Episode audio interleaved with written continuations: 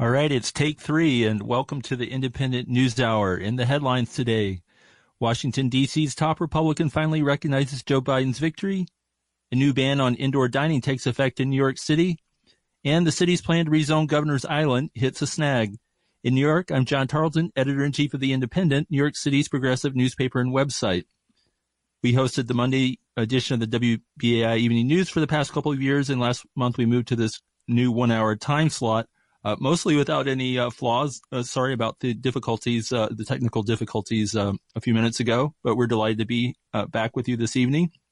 So first of all, in the news, 38 days after Joe Biden clinched the electoral votes needed to win the presidency, and one day after those votes were formally cast by the Electoral College, Senate Majority Leader Mitch McConnell acknowledged Biden's victory for the first time earlier today.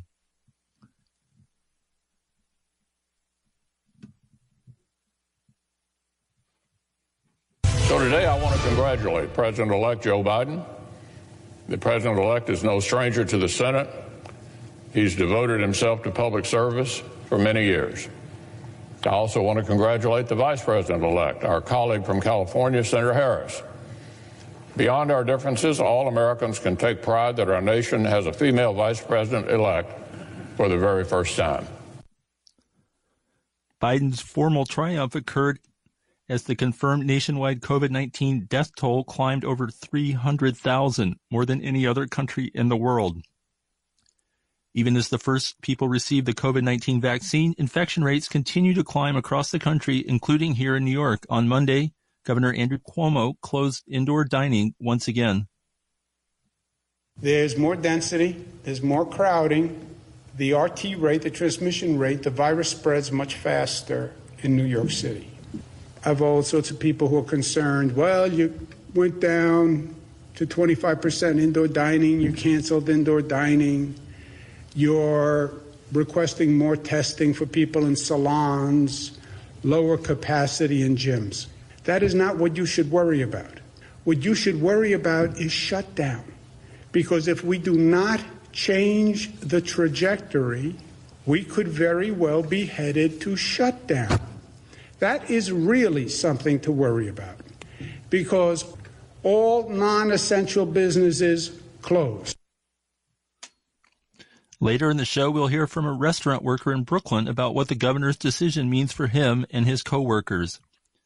Across the city in, in uh, across the river in New Jersey, protests continue outside the Bergen County Jail, which doubles as an immigrant detention facility. The de- Detainees inside the jail recently held a 31-day hunger strike, and their supporters on the outside vow to continue supporting them. This is Brian Garita from Mexicanos Unidos. We're still out on the street. We're still campaigning um, to free them all, um, mainly because, well, we feel like there isn't, there hasn't been much media coverage about the strike, about the hunger strike that was ongoing in Bergen County Jail. Um, there was no social media campaign um, we're we're just trying to make the world care about immigrants, and oftentimes, you know, we'll get asked like, seeing as we're from NYC, why we're going to New Jersey to protest uh, a county jail over there, and people forget, you know, that our immigrants from New York City, when they're detained and kidnapped by ICE, they get taken to Bergen County Jail or they get taken to Hudson County Jail in New Jersey. And finally, the city's plan to rezone Governor's Island hit a snag last night when the Land Use Committee of Community Board 1 in Lower Manhattan voted to not support the city's plan unless it was modified to meet their concerns. Roger Manning of the Metro Area Governor's Island Coalition says the plan can't be fixed. We're still out on the street. We're still campaigning um, to free them all, um, mainly because, well, we feel like there isn't there hasn't been much media coverage about the strike, about the hunger strike that was ongoing in Bergen County Jail. Um, there was no social media campaign.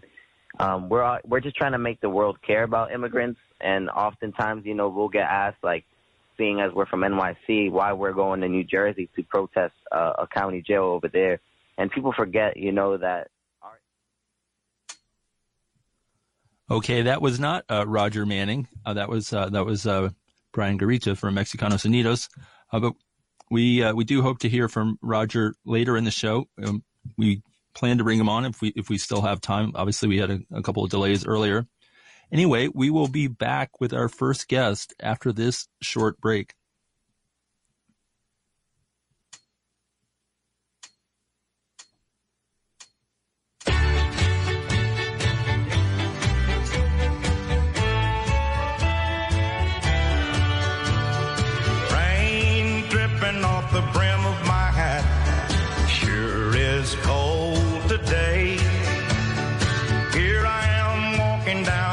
Wish she hadn't done me that way. Sleeping under a table in a roadside park. A man could wake up dead.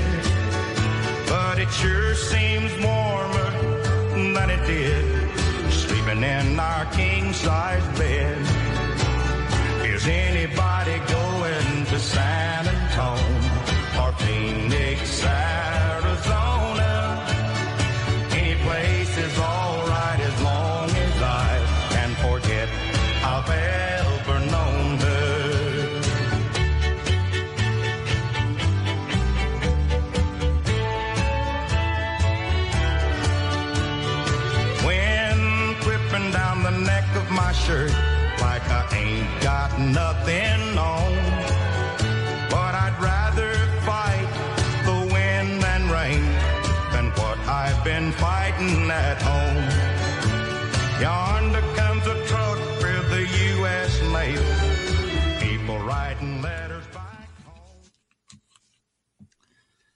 That was Is Anybody Going to San Antone by Charley Pride, country music's first black superstar who died on Saturday from complications related to COVID-19. He was 86. Pride performed at the Country Music Association Awards last month in Nashville, where many in the crowd were not wearing masks. Turning to our first segment for immigrants detained in the New York City area by ICE, the first stop before de- deportation is often the Bergen or Hudson County jails across the river in New Jersey. The conditions in these facilities are so bad that ICE detainees at the Bergen County jail recently went on a 31 day hunger strike to demand changes. Protesters who have rallied to their support have faced a wave of violence recently. Six of them were injured last week when a car plowed into them while they were marching on Manhattan's east side. On Saturday, police attacked the protesters outside the jail and arrested nine of them. Here's a clip from that police riot.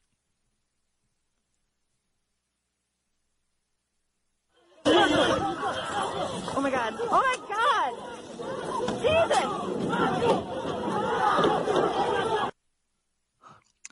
Joining us this evening to talk about the protests outside the Bergen County Jail and the conditions inside the jail is Brian Garita from Mexicanos Unidos. Brian, thank you for your patience and welcome to the Independent News Hour.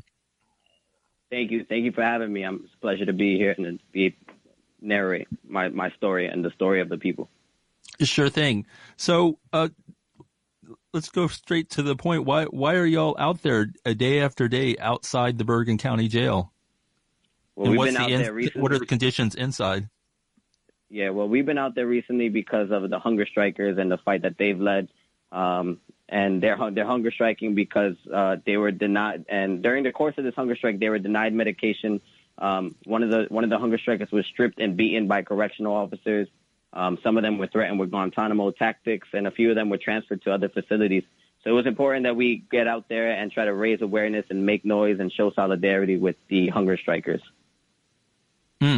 And can you describe uh, some of the conditions that exist inside the jail that, that prompted that protest or that hunger strike?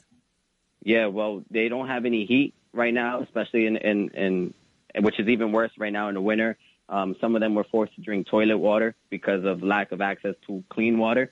Um, some of them were denied medication, um, and then overall, overall, the, the during this COVID pandemic, many of them haven't had access to adequate um, space, adequate um, health measures um, that really, really address the COVID pandemic. Um, a few of them actually were tested for COVID and they weren't given their results back. And actually, a couple of them that were tested for COVID were actually transferred away. So we don't even know if they have COVID or not. And uh, last last week, you uh, held a march in Manhattan. Started at Bryant Park, I believe, and y'all were over around Third Avenue and 39th Street when a car plowed into into your protest, and six people were injured and taken to the hospital, and a woman, the driver, was arrested afterwards. Can can you talk about that incident and the effect it's had on y'all?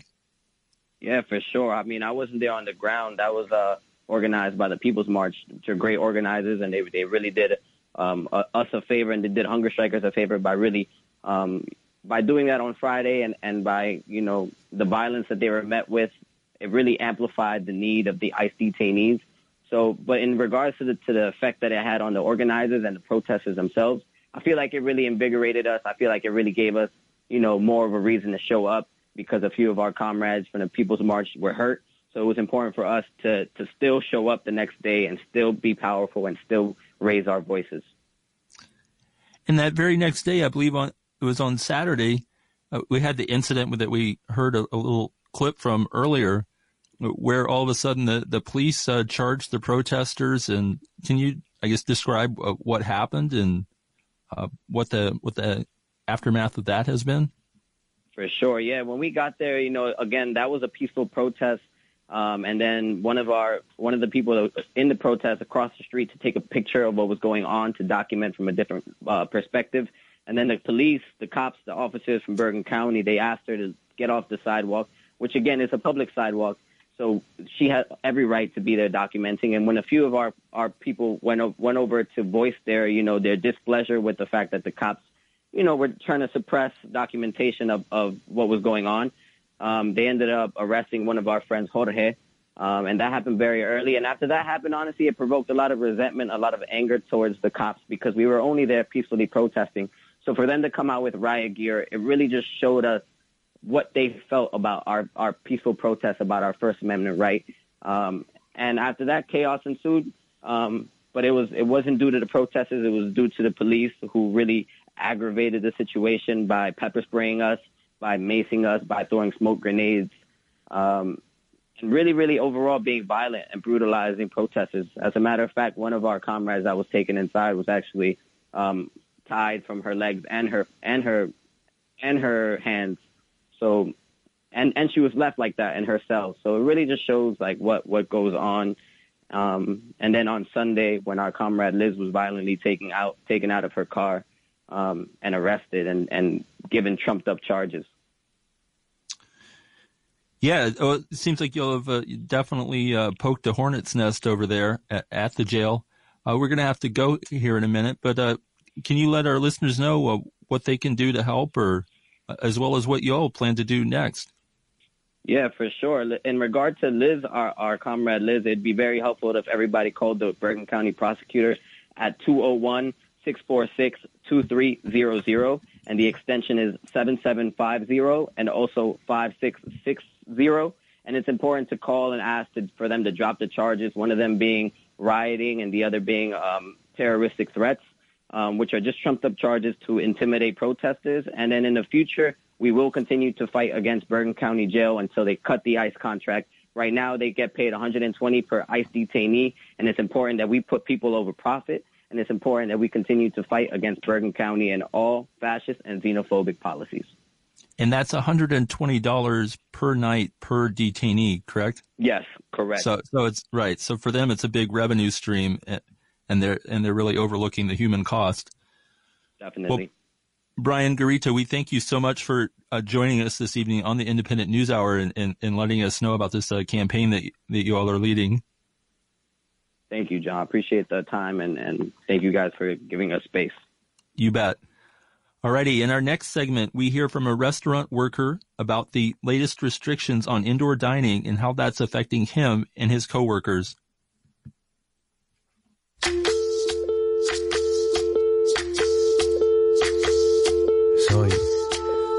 Que dejaron, soy toda la sobra de lo que se robaron. Un pueblo escondido en la cima, mi piel es de cuero, por eso aguanta cualquier clima. Soy una fábrica de humo, mano de obra campesina para tu consumo. Frente de frío en el medio del verano, el amor en los tiempos del cólera, mi hermano. El sol que nace y el día que muere.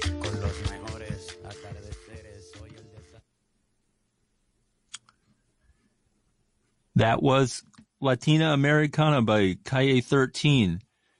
You're listening to the Independent News Hour. I'm your host, John Tarleton, editor in chief of the Independent, New York City's progressive newspaper and website. With COVID-19 infections rates climbing steadily in New York City, a ban on indoor dining went back into place on Monday. Governor Andrew Cuomo insists it's necessary to stop the spread of the lethal virus. For the o- owners and employees of thousands of affected bars and restaurants, it means more economic hardship in what has already been a difficult year. Joining us this evening to give a restaurant worker's perspective on what's happening to their industry is Thompson Newkirk bartender at Castello Plan, a restaurant out on Cortelyou Road in Brooklyn that specializes in new American cuisine. Thompson, welcome to the show.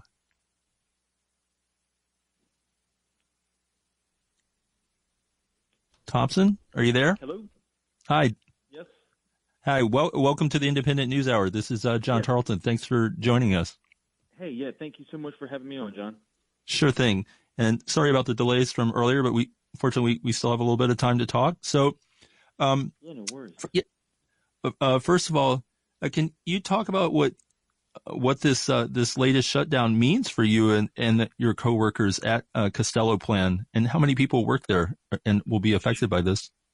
Sure. So, uh, as far as how many people work there, we've got a rather small crew, which for our restaurant is kind of a saving grace, but uh, shutting down, just to just to kind of put in perspective, um, shutting down indoor dining right now, especially during uh, you know the the onset of winter, uh, it, it's essentially like taking away um, just dining business altogether. Even though you can have it outside, we've got, of course, we have heaters and we've got uh, a great little outdoor patio and area for people to sit and relax uh, that's only good up to a certain point. So right now, taking away uh, indoor dining is it's uh, it, it's more than just indoor. It's it's at the same time it's almost taking away outdoor as well.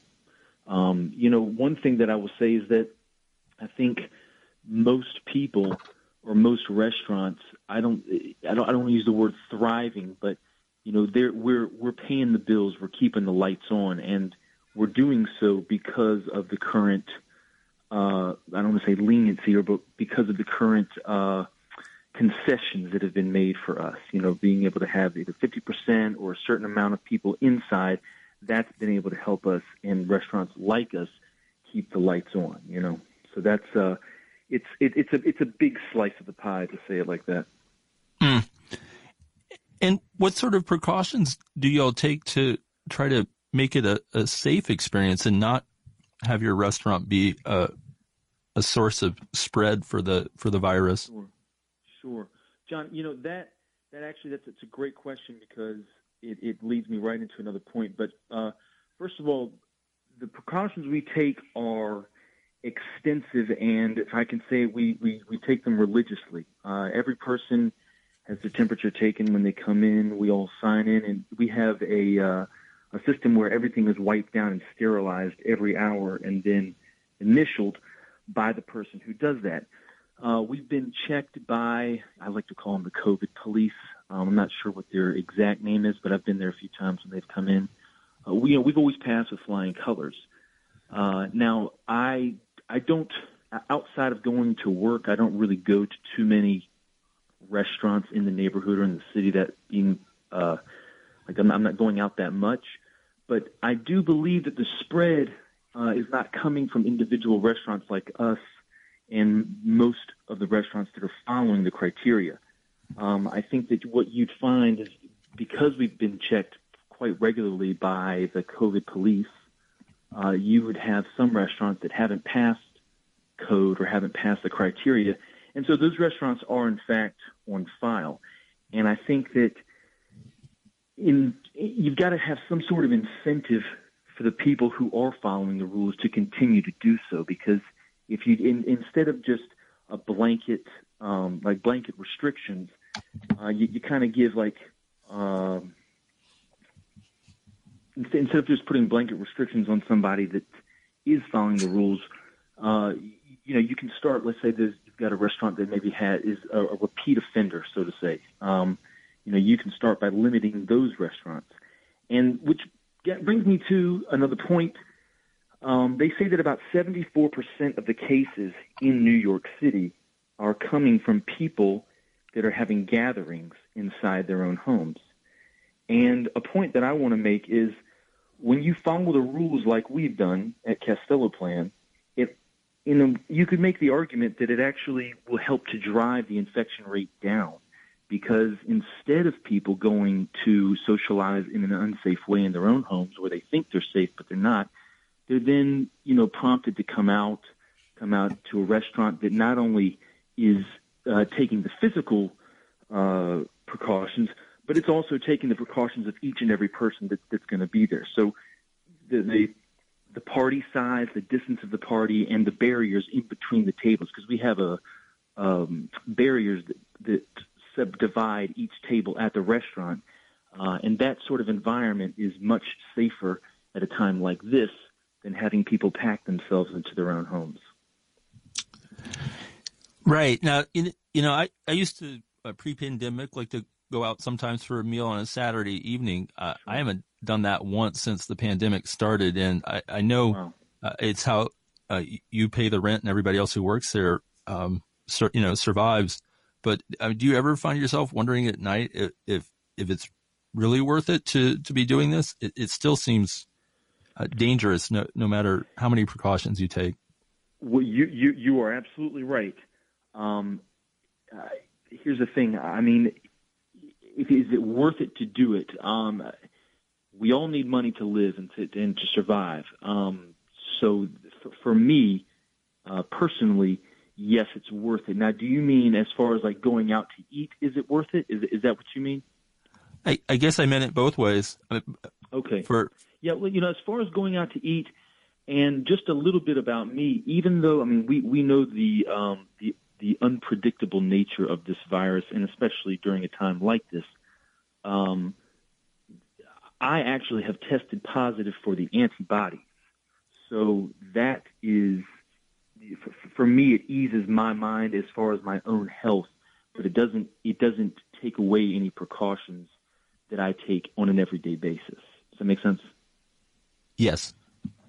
So, and as far as, as far as dining out, you know, John, you say you, you haven't been out uh, since the since pre-pandemic, and I I think that when you do end up after you take the vaccine, or or at what point you feel comfortable to go out, if you come to a place like Castello Plan, uh, I, I think that you'll see that um, most places are abiding not just for social reasons, but also for health reasons. Um, I think that you one thing that I noticed when we started to do uh, dining again, like indoor dining and even outdoor dining, like in the summer, was people came out with a certain virility or uh, a certain sense of purpose. They they hadn't been out in a long time, and they they wanted so bad to be, you know, at least just in eyesight or an earshot of one another to sit down, relax, and hang out and have a sure. drink or a meal. So you know, again, you're right. Is that a totally necessary thing? I, I don't know. I guess you'd have to. I, I don't know. I'm, I'm maybe I don't know, but I can tell you that uh, since the since the beginning, uh, our our precautions and our criteria uh, that's been first and foremost. Right. That's great to hear. We'll have to leave it there, but Thompson Newkirk, thank you for joining us on the Independent News Hour this evening and giving and, and giving our listeners the perspective of somebody who's working inside a, inside a restaurant and and and trying to make all of this work in in very difficult uh, circumstances. Thank you so much, John. You bet. Take care. All righty. When we come back after the break, we'll look at another dilemma posed by COVID-19 pandemic, which is whether families should send their children to school for in-class instruction or take classes remotely from home. Congresswoman Alexandria Ocasio-Cortez has launched an innovative plan to help struggling students. One of her aides who is helping implement this plan will be joining us. Federal government must provide relief to these bars and restaurants in this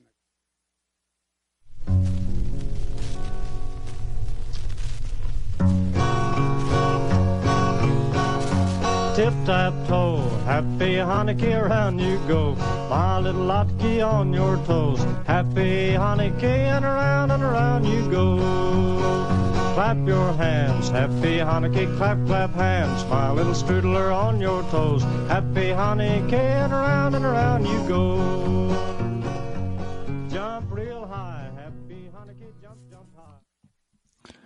That was Hanukkah Dance by Woody Guthrie. You're listening to the Independent News Hour. I'm your host, John Tarleton, editor in chief of the Independent, New York City's progressive newspaper and website. Before we continue with our th- third segment, I want to encourage everyone who can do so to give generously to WBAI. help keep shows like this and others on the air. You can give by calling 516-620-3602. Again, that's 516-620-3602, or you can go straight to give number two WBAI.org. And once you get there, you can sign up as a WBAI buddy for $10 per month or more and help keep WBAI beaming across the New York City area. I'll share that information again at the end of the show. So turning to our next segment, New York City Public Schools partially reopened last week for students in grades K to 5 after being shut down just before the Thanksgiving break. Nonetheless, most of New York City's 1 million public school students are attending class from home. For many, remote learning is a difficult and frustrating experience that leaves them struggling to keep up with their classwork. In an attempt to address this situation, Congresswoman Alexandria Ocasio-Cortez has appealed to her legions of supporters to help tutor struggling school children in her district. More than 13,000 volunteers from around the country have responded to this call for help. Now, joining us on the Independent News Hour to talk about this project is Jonathan Soto, an aide to Congresswoman Ocasio Cortez. Jonathan, welcome to the show. Greetings, John, and it's great to be with you and your audience today. And uh, great to happy to be on WBAI. Fantastic. We're delighted to have you with us. So, so first of all, can you describe how this program works and, and how people who want to help are, are getting plugged in?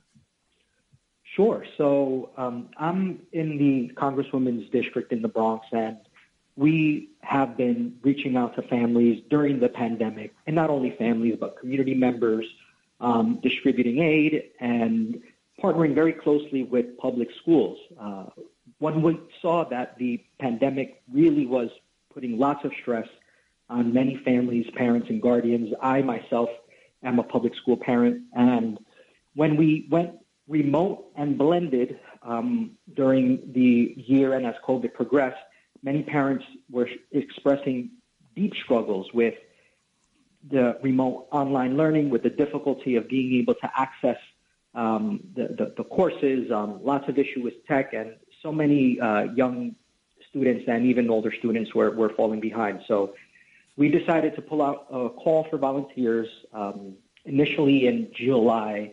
Uh, 500 of them responded, and we started a, a pilot project with opening up a Zoom room, just having folks come and join us, breaking everybody out into their respective Zoom rooms, doing one on one homework help for families.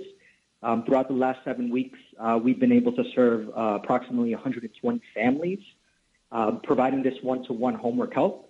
And when public schools went entirely remote, um, they recently went to blended learning, but when they went entirely remote, uh, the Congresswoman put out another call uh, for uh, tutors, and 13,000 folks responded. And what we're doing now is collaborating with people throughout the country, really, that Many of them have created a form of homework help in their respective geographies. Um, lots of people have tried this model, and what we're really doing is trying to crowdsource um, best practices and really engage with supporting. Our goal is a thousand students uh, by the end of June, um, but since we have so many volunteers, we're also working with other people throughout the country uh, to help support creating homework helpers in their own neighborhood if they're interested. The way it works is currently we have a, a Zoom room that opens on uh, Tuesday, Wednesdays uh, from 6 to 8, and Saturdays from 12 to 2. Parents hop on. We have tutors and we have students. Um, actually, at 6 o'clock today, we have a session uh, taking place. And the one on one is invaluable uh, for many families and students. We live in one of the most diverse districts Many of our families are monolingual, speaking uh, different languages that are not English. We have tutors and um, have done tutoring sessions in Spanish, Cantonese, Urdu, Bangla, uh, Dari, uh, Kru, uh, being that language accessibility is incredibly important for many of the families in our public school system. We do emphasize that this is a mutual aid project. Um, we are not an educational program. Uh, we are not supplanting teachers. Uh, we are supplementing um, this support and really helping parents and, and people that have been struggling so far um, during this pandemic. And, and, how does the vetting of uh, of these tutors uh, how does that go to ensure that uh, you know no one who might have uh, ill intentions uh, becomes a part of this uh, pool of people? Sure. So we have a, a three-stage vetting process. we have a initial info session where people understand what the program looks like. We ask them to fill out an application. Then we have an in-depth training. They f- fill out another application, and when we match someone uh, with a student, uh, we do a background check.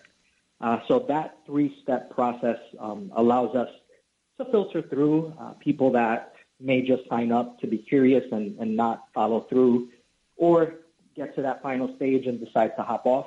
Um, we do believe in restorative justice, not necessarily punitive justice. So not everything is uh, disqualifying, but uh, we want to maximize the safety um, of our students. Uh, we have all these sessions in one Zoom room, and we always have a staff member present and ask for parents to be present there as well uh, to minimize the risk uh, that may emerge.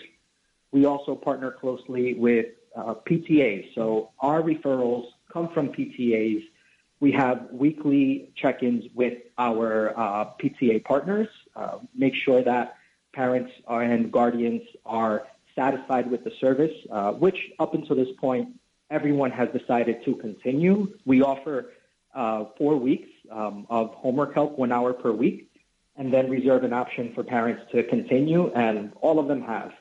So it, we, we are seeing that this one-on-one personalized resource is extremely valuable. We've seen so many enrichment programs cut. Um, as you know, uh, our, our, the Department of Education and, and lots of uh, extracurricular and mentorship programs have been eliminated during because of the crisis um, and the budget issues with the city. Uh, so having this program has been an invaluable resource uh, for many families uh, in our district. And and those four one-hour sessions in, in a single hour, uh, a homework helper can that's enough time to to make a difference?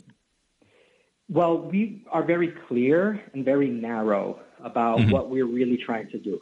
Um, you know, we really can't educate or uh, provide uh, curriculum development, even though we are planning on doing and expanding the program for 2021.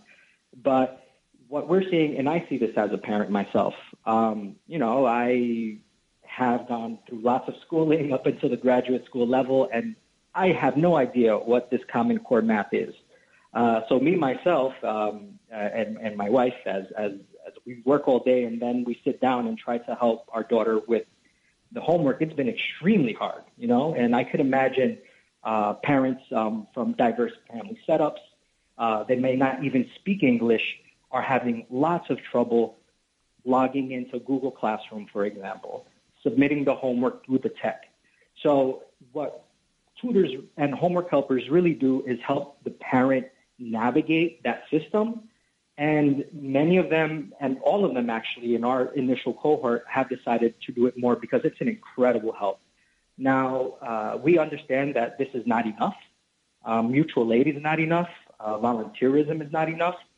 So what we need is, you know, the cities and the states to make massive investments and provide tutoring for all or homework helpers for all.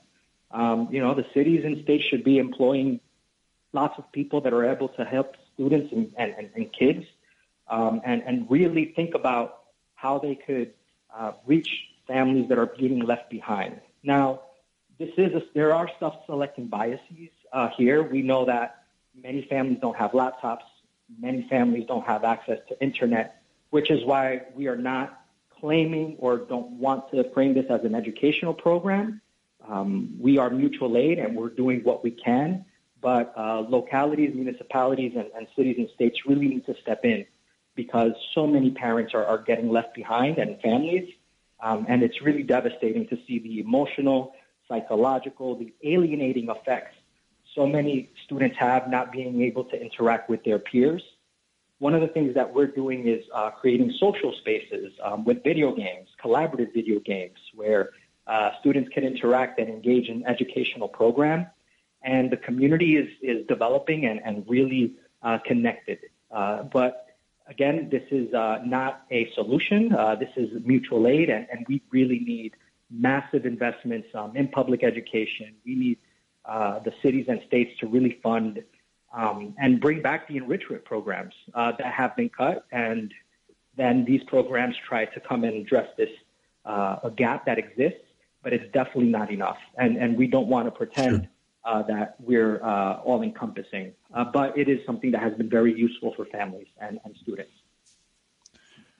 Right, and we we know that uh, AOC will be fighting hard for that that big ticket funding that is necessary. And I think uh, people maybe sometimes forget that. I mean, before she was a bartender, she also had a, a background uh, working at an educational nonprofit.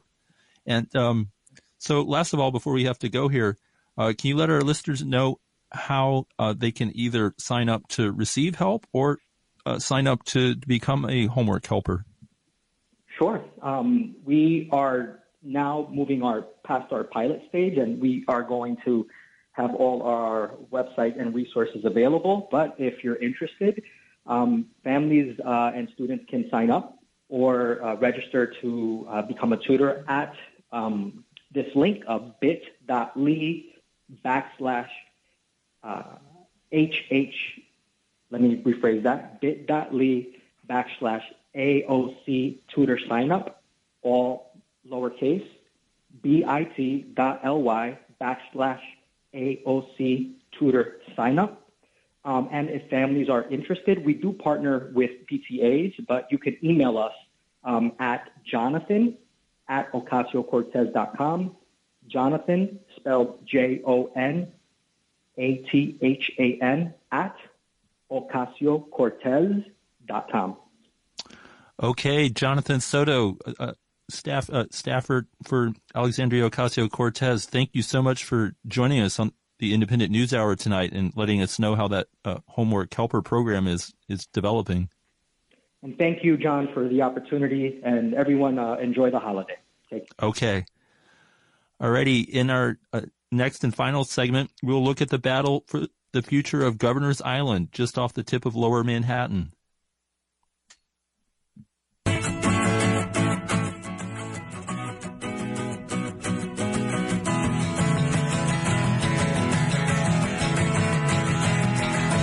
The paradise, put up a parking lot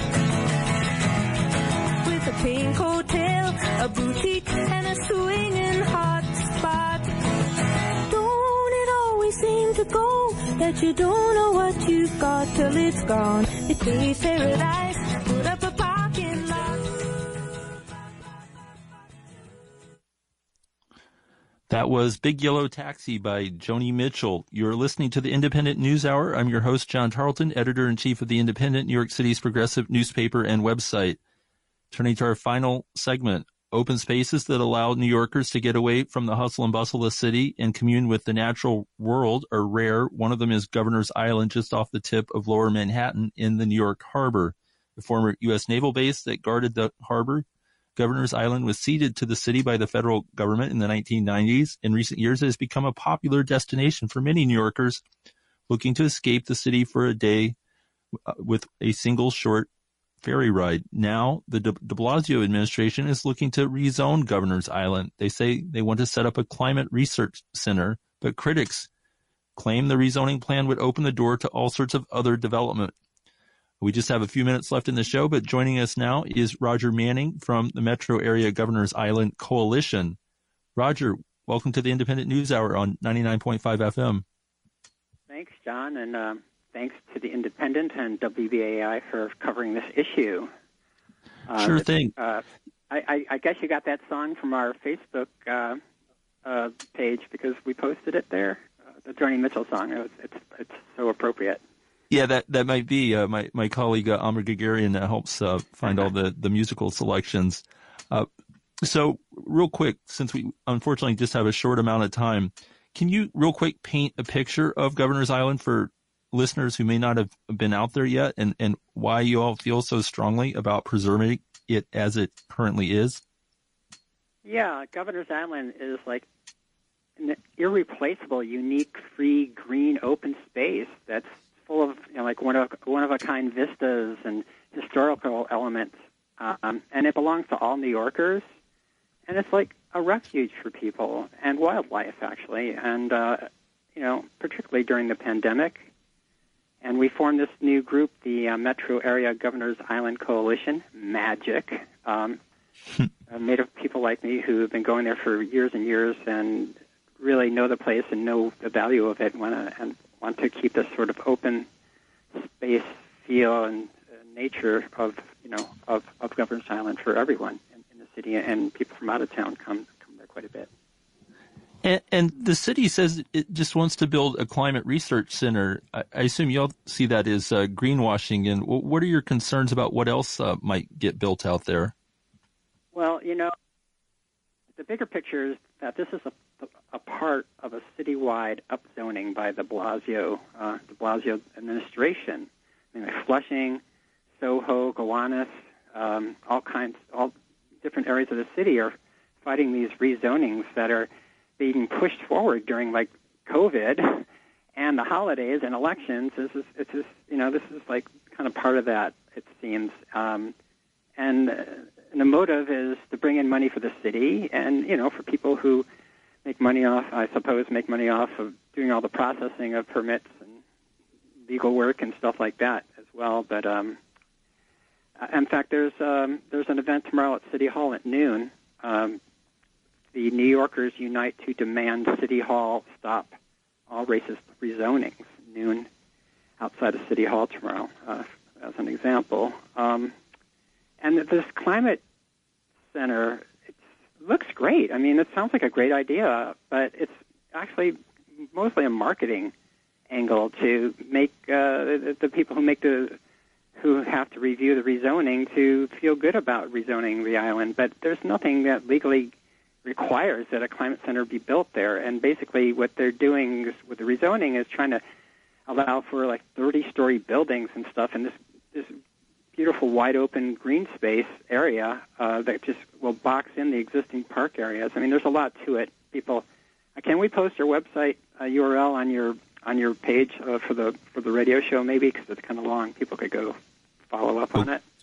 Okay, uh, um, certainly. But, uh, but uh, but yeah, it's it's it, they need the the higher building heights to bring in these um, more wealthy potential tenants. It's it's really complicated, but in, in essence, it opens the door.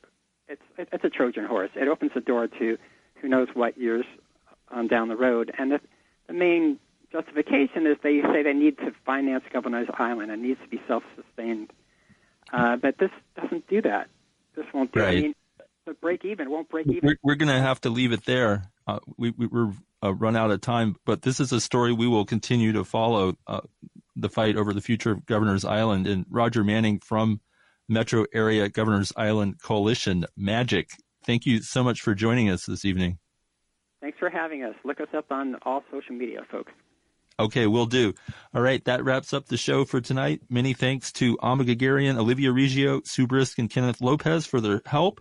And once again, you can give to WBAI by calling 516-620-3602 or going straight to give number two WBAI.org. We'll be back same time next week.